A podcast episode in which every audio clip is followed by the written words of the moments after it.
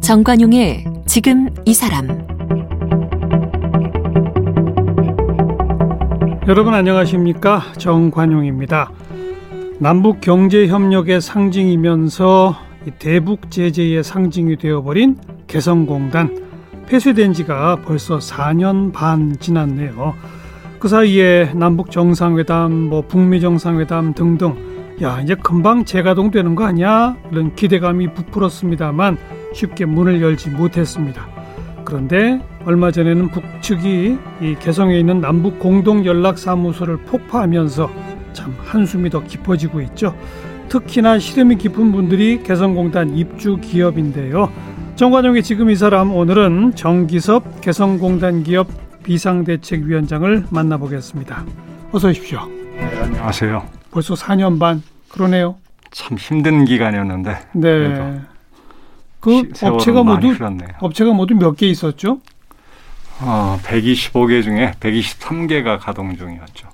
123개. 예, 그 기업들 중에 망한 회사도 있지 않나요, 혹시?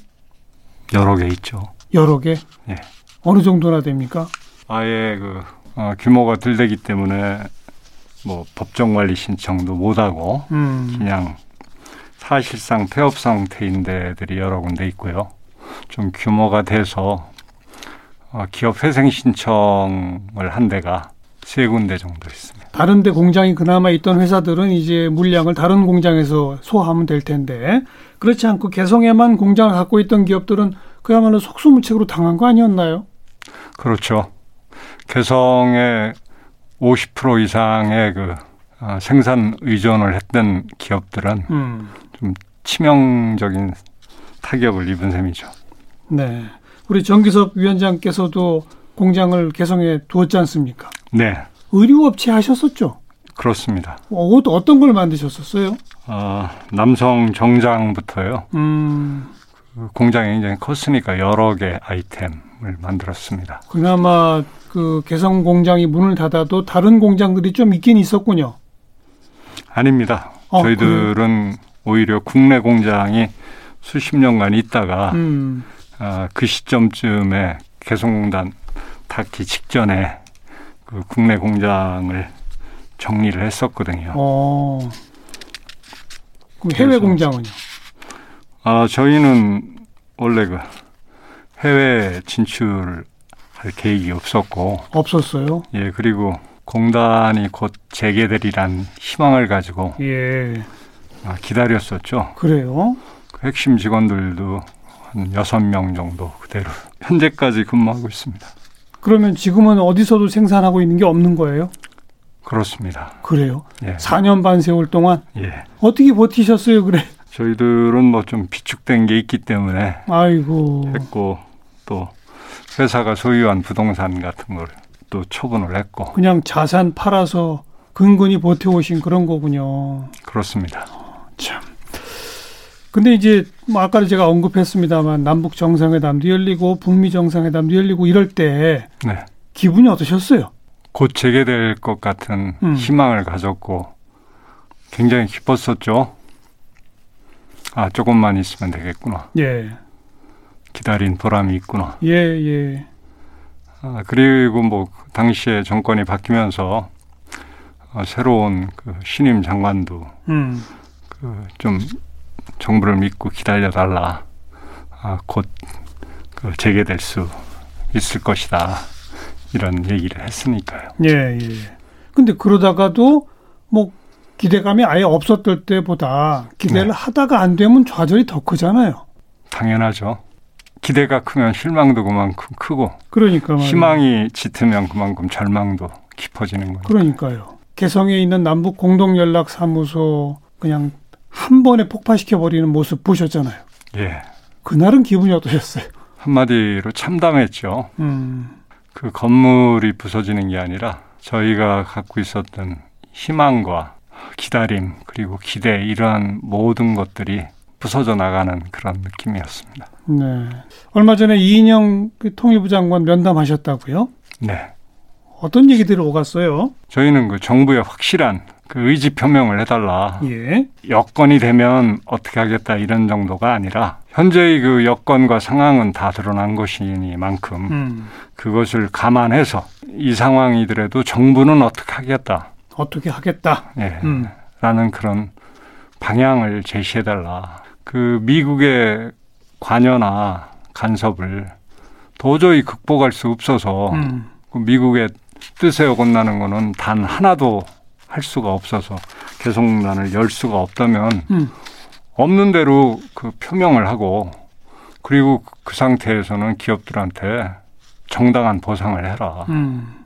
그 얘기를 했었고요. 음.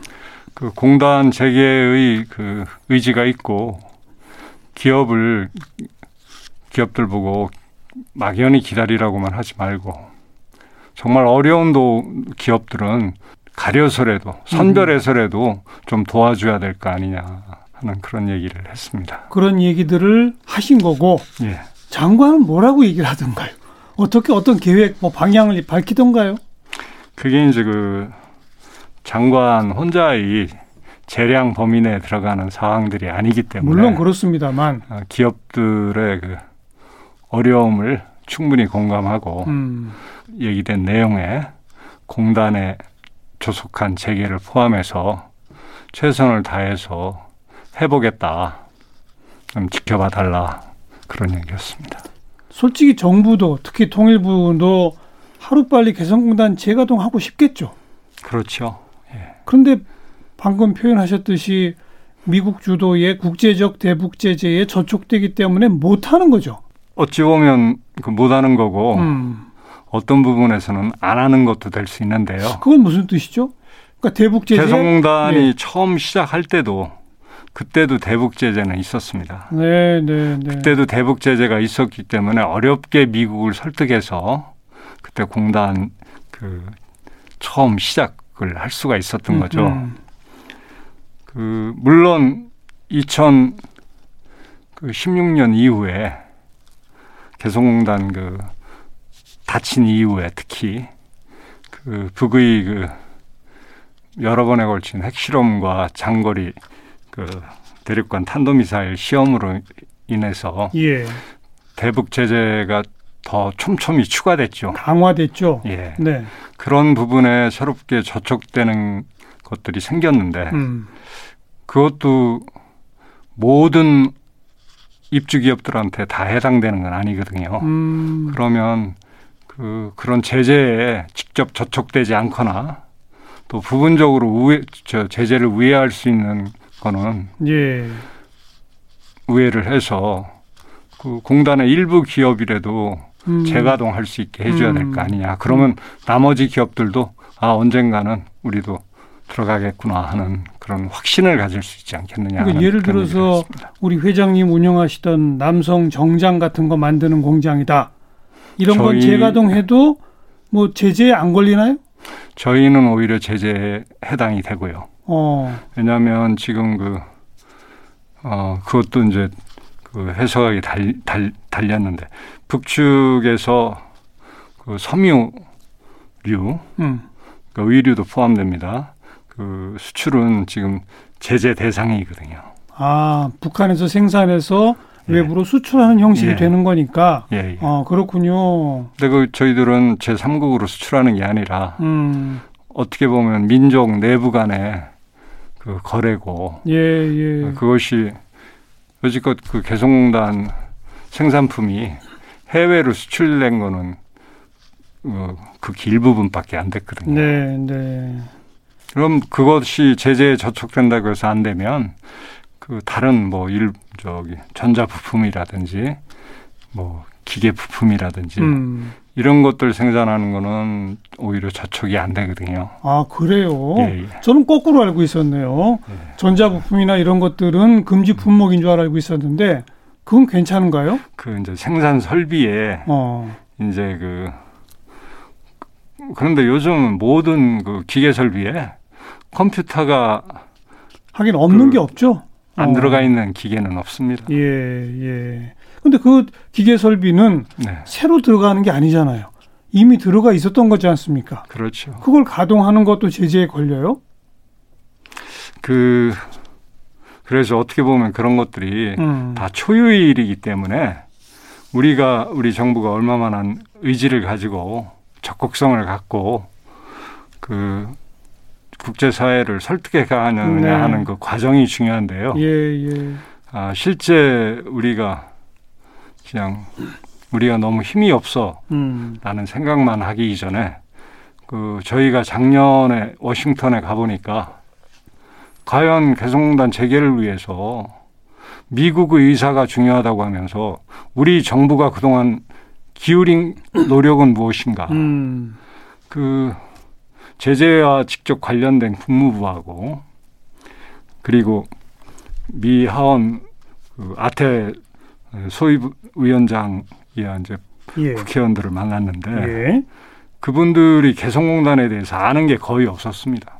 아, 그래요? 네. 오. 공단의 규모가 얼마나 되는지, 어허. 임금이 그 북의 군사적인 용도로 전용된다든지 음. 하는 게 얼마나 가능성이 있으며 그 금액이 얼마나 되는가. 사실 그 금액으로 보면 미미한 거거든요. 예, 예. 근로자 임금이.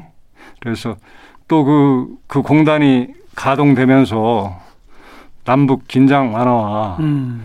평화 증진에 얼마나 큰 기여를 했던가 하는 점 등등을 소- 소상하게 설명을 했었습니다. 그때. 근데 국무부나 하원 아태소 위원장이 이 사실을 모르고 있었다는 얘기는 네. 우리 정부가 그동안 얘기를 안 했다는 얘기를 반증하는 거 아니에요? 그만큼 적극적으로 뭐 설명하거나 음. 또 어, 그, 개성난 재개를 위한 그 사람들의 그 동의를 구하기 위한 노력이 부족했다는 굉장히 거죠. 미비했고 예. 그 통일부 소속 공무원은 워싱턴에 딱 한 명 나가 있는데요. 한 명이요? 예. 근데 그 통일부는 외교부에 대해서 어, 너무 그 피동적인 입장이었고 음. 또 외교부는 미국 뜻이 중요하지 네. 그 남북 관계에 대해서는 별 큰 관심 사항이 아닌 듯 싶었습니다. 그렇군요. 아니 위원장님 말씀을 듣고 있다 보면 우리 정부가 미국 정부하고 개성공단 기업의 리스트를 놓고 예. 이 회사 이 회사는 제재에 걸린다. 이 네. 회사 이 회사는 안 걸리지 않느냐. 네. 뭐 이런 협상이라도 그동안 했었어야 되는 거 아니에요? 전혀 없었군요 그런 게. 그걸 하지 않았죠. 않았고 음. 그 북미 관계가 어, 타결이 되면 어, 개성공단은 저절로 어, 그냥 모든 게 다 잘 될 거다. 잘 될 네. 거다라는 음. 아, 그런 그 낙관적인 그 기대나 전망을 예. 했던 것 같고요. 예 예. 아, 특히 하노이 회담이 노딜로 끝나면서 네. 그 전에도 그 18, 2018년도 그 9.19 평양 그 선언에서 했던 것들을 실행하기 위한 그러니까 북미 간의 회담이 좀 진척이 음. 덜 되더라도 남북 간에 할 수 있는 건 남북 뭔지 간에 알면- 할 수 있는 음. 거는 현재 상태에서 제재를 좀 우회해서 할 수 있는 건 뭐냐.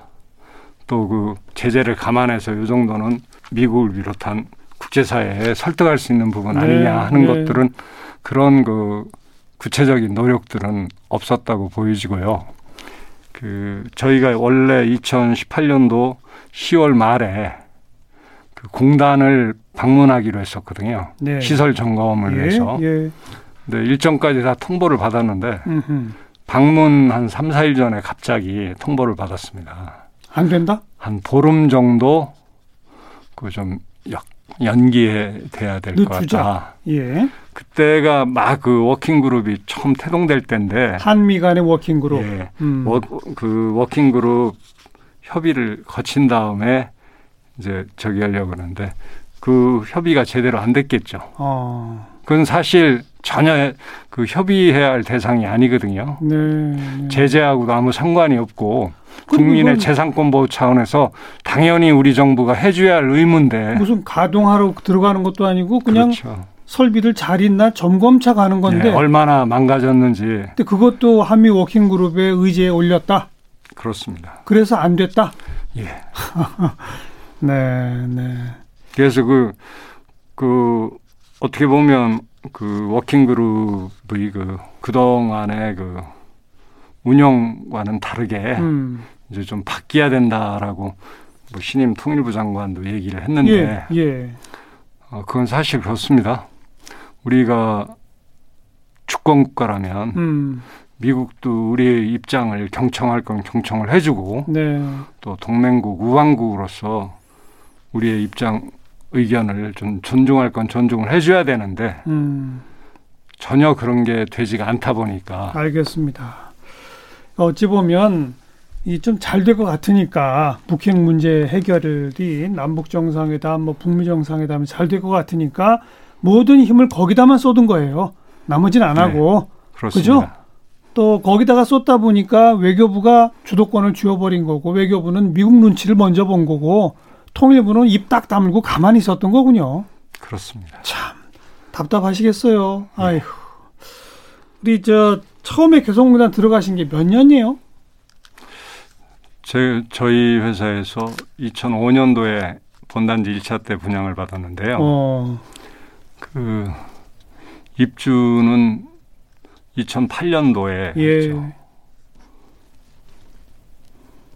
왜냐하면 그 2006년도에 어, 북핵 1차 시- 음. 핵실험이 있었죠. 아, 그때 짓다가 중단한 기업들도 있고 공장 뭐 그랬는데 있다가 중단하고 예.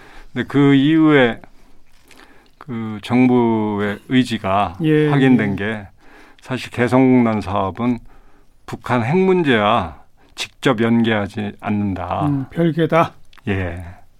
그리고 그 후에 국회에서 개성공단 개- 개성공업지구 지원에 관한 법률도 그 통과되는 것을 보고 저 나름대로는 좀 이러면 안심해도 되지 않겠느냐라고 예, 예. 생각을 하고 예. 2007년도부터 공장을 짓기 시작해서 예. 2008년도에 입주를 했죠. 그 예를 들어서 몇 평의 땅을 분양받으신 거죠? 저희가 그 3,000평을 분양받았고요. 그럼 3천 평을 예. 그 토지를 이렇게 닦은 거는 누가 한 겁니까? 우리 토지공사 등등이 들어가서 했나요? LH에서 했죠. 토지공사에서. 그러니까- 토지공사에서 분양을 했죠. 그러니까 북한 땅인데 네. 그걸 우리 정부한테 이제 빌려줄 것이고 예. 우리 정부가 들어가서 토지공사가 기초 설비를 닦아 놓은 거고 예. 그것을 3천 평을 돈 내고 분양받으셨어요? 어떻게 된 겁니까? 돈 당연히 돈 내고 어, 그것도 그 기업들 경쟁이 치열해서 아이고, 그 점수가 평가가 우수했던 업체들만 그랬어요? 가려 골라서 그럼 평당 얼마씩의 분양을 받은 거예요? 예를 예컨대 아 15만 원 정도 됐습니다. 아, 그래요? 예. 그러면 어찌 보면 소유권을 갖고 계신 겁니까? 아니면 뭐 이용권을 갖고 계신 겁니까? 토지 이용권이죠. 이용권. 50년간. 50년간 예. 근데 몇 년 못 쓰셨잖아요, 지금. 10년도 못 쓰고 쫓겨나온 거 아닙니까? 그렇습니다. 어떤 평당 15만 원씩도 내고 50년 이용권을 갖고 네. 공장은 누구 돈으로 어떻게 진 거예요? 과거에 그 각자 어, 개별 회사에서 어, 그 각자의 자금으로. 그렇습니다. 오히려 국내에 투자하는 것보다 굉장히 불리한 게 네. 예, 국내에 투자하는 거는 대개 투자액의 한 80% 정도를 최대 음. 그 기- 은행에서 빌릴 수가 있습니다. 예. 근데 개성에 투자하는 거는 담보 가치를 제대로 인정 안 하기 때문에 아, 필요한 돈의 한 3, 40%밖에는 대출을 안 해줘요. 대출이 불가하고요. 어. 그 나머지는 그러니까 자기 자금이 여유가 있는 데들만 들어갔습니다. 그랬군요. 예. 그러니까 돈 내고 땅 분양받고 그다음에 우리 건설 회사까지 동원해 가지고 공장도 직접 우리가 다 지어야 되고 자기 네. 돈으로. 그다음에 기계 설비도 자기 돈으로 사서 다 갖다 넣는 것이고. 그렇습니다. 그게 당연하죠. 아. 어. 몇 명의 북한 노동자들을 고용하셨습니까? 저희가 원래 그 공장 지키는 그 우리 평수로 건평이 한 5천 평 정도 졌거든요. 예. 그래서 어 2천 명 정도 고용을 했어야 되는데 음. 어, 북측의 그 인원 공급이 원활치 못해서 어. 한 천 명 정도 고용을 천 명? 해서- 예. 네. 그런 식으로 아까 123개 기업이 다 그런 식으로 한 걸 거 아닙니까? 예, 그렇습니다. 그 123개 기업에 고용된 북한 노동자는 전부 합하면 몇 명쯤이죠? 그러면 5만 4천 명 정도. 5만 4천 명. 어. 이거 말고 또 이 기업들을 그 지원하기 위한 내지는 기업에 근무하는 사람들을 어 뭐 그 사람들이 음식도 사 먹고 이래야 되니까 뭔가 협력 업체들이 또 있었지 않습니까? 예, 영업 기업들이 다수 있었죠. 한 70개 정도 있었습니다. 영업 기업 70개. 네, 예. 거기는 북한 노동자들은 없었나요? 있었습니다. 거기도 있었어요? 큰 인원은 아니지만 네. 어. 그 그쪽에서도 그 이제 그 건설하는 회사들도 있었거든요. 예, 예. 어, 그런 데는 고용 인원이 좀 상대적으로 많았고 알겠어요. 어, 영, 그 필요한 물품 같은 거 음. 어, 수급해서 판매하는데 이런 데는 좀 인원이 적었고 그랬어요. 그렇죠. 그분들까지 합해서 북한 노동자 5만 4천. 예. 그 어- 주로 어떤 노동자들입니까? 출신 배경이라든지 학력 수준이라든지 이런 것들이 그 평균 잡으면 어떻게 돼요? 나이는 어떻게 되고? 어, 초기에는 굉장히 그 근로 그 저 근로자들 음. 그 연령층이 젊은 편이었는데 처음에는 그 나중에 이제 그 공급된 음. 근로자들은 그 연령층이 상대적으로 높은 층이 많이 들어왔죠. 왜 그런 변화가 생겼을까요? 그 개성이 뭐 직할실하지만 인구가 얼마 안 됩니다. 아, 그래서 그 개성시에서 출, 출, 출근이 그렇죠. 출퇴근이 가능한 인원으로 처음에는 아, 젊은 층, 그다 한정이 숫자가 돼서 그러니까. 늘어나니까 이제 이제 나이 들은 층이 아, 이제 들어오게 된 그렇군요. 거죠. 그럼 원래 개성 이외 지역에 있는 사람들을 일부러 뽑아가지고 개성으로 보내고 이런 건 또 아니었나요? 그거는 아니었 아닌 원래 걸로 그냥 알겠습니다. 개성 시민들을 대상으로 예. 그렇군요. 그럼 학력 수준이나 이런 것도 들쑥날쑥하겠네요. 근데 그 북한은 그 고등학교까지는 의무 의, 교육식으로 의무 교육화 어. 돼 있기 때문에 예, 예. 다 하여튼 고등학교까지는 나왔고요. 음, 이제 개 중에 일부 저 대학까지 마친 사람들도 상당수 있었죠. 어. 남녀의 비율은 어땠습니까? 그 남녀의 비율은 한 7대 3 정도? 남자가 많고 아니, 여자가. 여, 여자가 많았어요. 어. 왜냐하면 그 초기에 들어간 업종들이 의료업체가 많다. 의료업체가 많기 그렇죠. 때문에 예. 그 회- 개별 입주 기업이 그 선호하는 게 여성들 네, 여, 성들을 선호했기 때문에 네, 네. 솜씨들은 좋든가요? 손재주 교육 수준이 높고 있고 특히 그 2013년도에 한번 공단이 한 6개월 가까이 그 폐쇄된 이후에는 그 북측 음, 근로자들도 그 공단의 소중함을 새롭게 느끼고 예, 그 정말 열심히 일해줬습니다. 예. 그러니까 네. 초기에는 기업들이 다 어려웠습니다. 왜냐하면 그 문화와 사고의 적응 차이가 기간이 어. 필요했겠죠. 예, 서로에 대한 마음을 어, 예, 그 예, 열고 대화할 수 있기까지 예. 그 시간이 예. 상당히 필요했습니다. 정 위원장님은 맨 초창기에 그 북한 노동자들하고는 제일 어려웠던 게 뭐였어요? 그러면 근데 그, 그 뻔한 걸 음. 자기들도 이해하고 알 수 있는 얘기를 이제 그 굉장히 좀 억지 소리를 하죠. 그래요? 예. 왜요? 왜 그렇죠? 뭐 일례를 들면 어. 결근율이 상당히 높은 편인데 어, 왜 결근율이 이렇게 높으냐 그러면 어, 저희 공장 같은 데는 시설이 상당히 잘 돼 있었거든요. 예. 그런데 뭐 그 먼지를 많이 먹어서 음. 그 저 감기 환자가 많이 늘어서 그렇다는 등 그건 그왜왜 그렇게 할까요? 이게 처음에는 어. 그, 그 사람들은 그 공단에 오기 전에는 기본적으로 인- 그 남에 대해서 인식하는 게 음. 어, 적이라는 개념 아. 그리고 어떻게 보면 그 남쪽이 잘 산다는 건 압니다. 음. 알지만 그 자기들은 못 사는 대신에 자존심. 예. 그렇죠. 또 그리고 자기들은 그 그러니까 어, 실제 그게 남쪽을 생각할 때 음. 어, 미국에 예. 빌붙어서 네, 예, 참. 예. 뭐 참 어떻게 보면 그 미국 시키, 저 시키는 대로 음, 하는 그런 나라다. 인식 아래에서 예. 좀 나쁜 감정으로 왔군요 초반부에는. 예. 근데 지내다 보니 예. 예. 서로 사람과 사람이고 이러다 보니 이제 자기도 열심히 일하면 더 좋고 네. 이걸 알게 되는 거로군요. 그렇죠. 예. 나중에는 뭐 사실 굉장히 알겠습니다. 쉬웠던 게 어, 이제 어, 그쪽에 이제 그 근로자들은 북측의 근로자 중에 그 간부들이 있어요.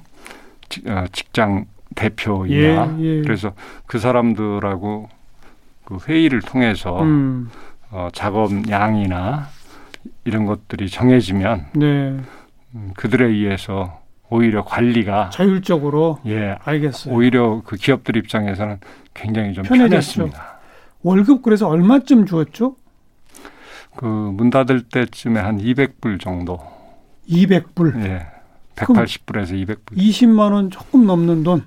예 그런데 거기에 이제 사회보험료가 포함이 돼 있는 겁니다. 이미 포함됐을 때 예 20만 원 조금 넘는다. 예. 지금 그 돈 가지고서는 뭐 중국이나 베트남에서도 안 되죠. 현재는 안 되죠. 안 되죠. 예. 그런데 중국이나 베트남보다 생산성은 높죠. 일하기에 따라서 어. 훨, 훨씬 높을 높을 가능성이 있고 높았죠. 네. 나중에는. 그리고 무엇보다 뭐 거리가 가깝고 네. 운송비 거의 별로 안 들고 그죠? 네. 참 장점이 큰 공단인데요. 그죠? 그렇습니다. 어떻게 될까요? 마지막 한 말씀. 국민들의 성원이 필요합니다. 관심과 성원. 예. 네. 왜냐하면 그것은 북을 위한 공단이 아니거든요.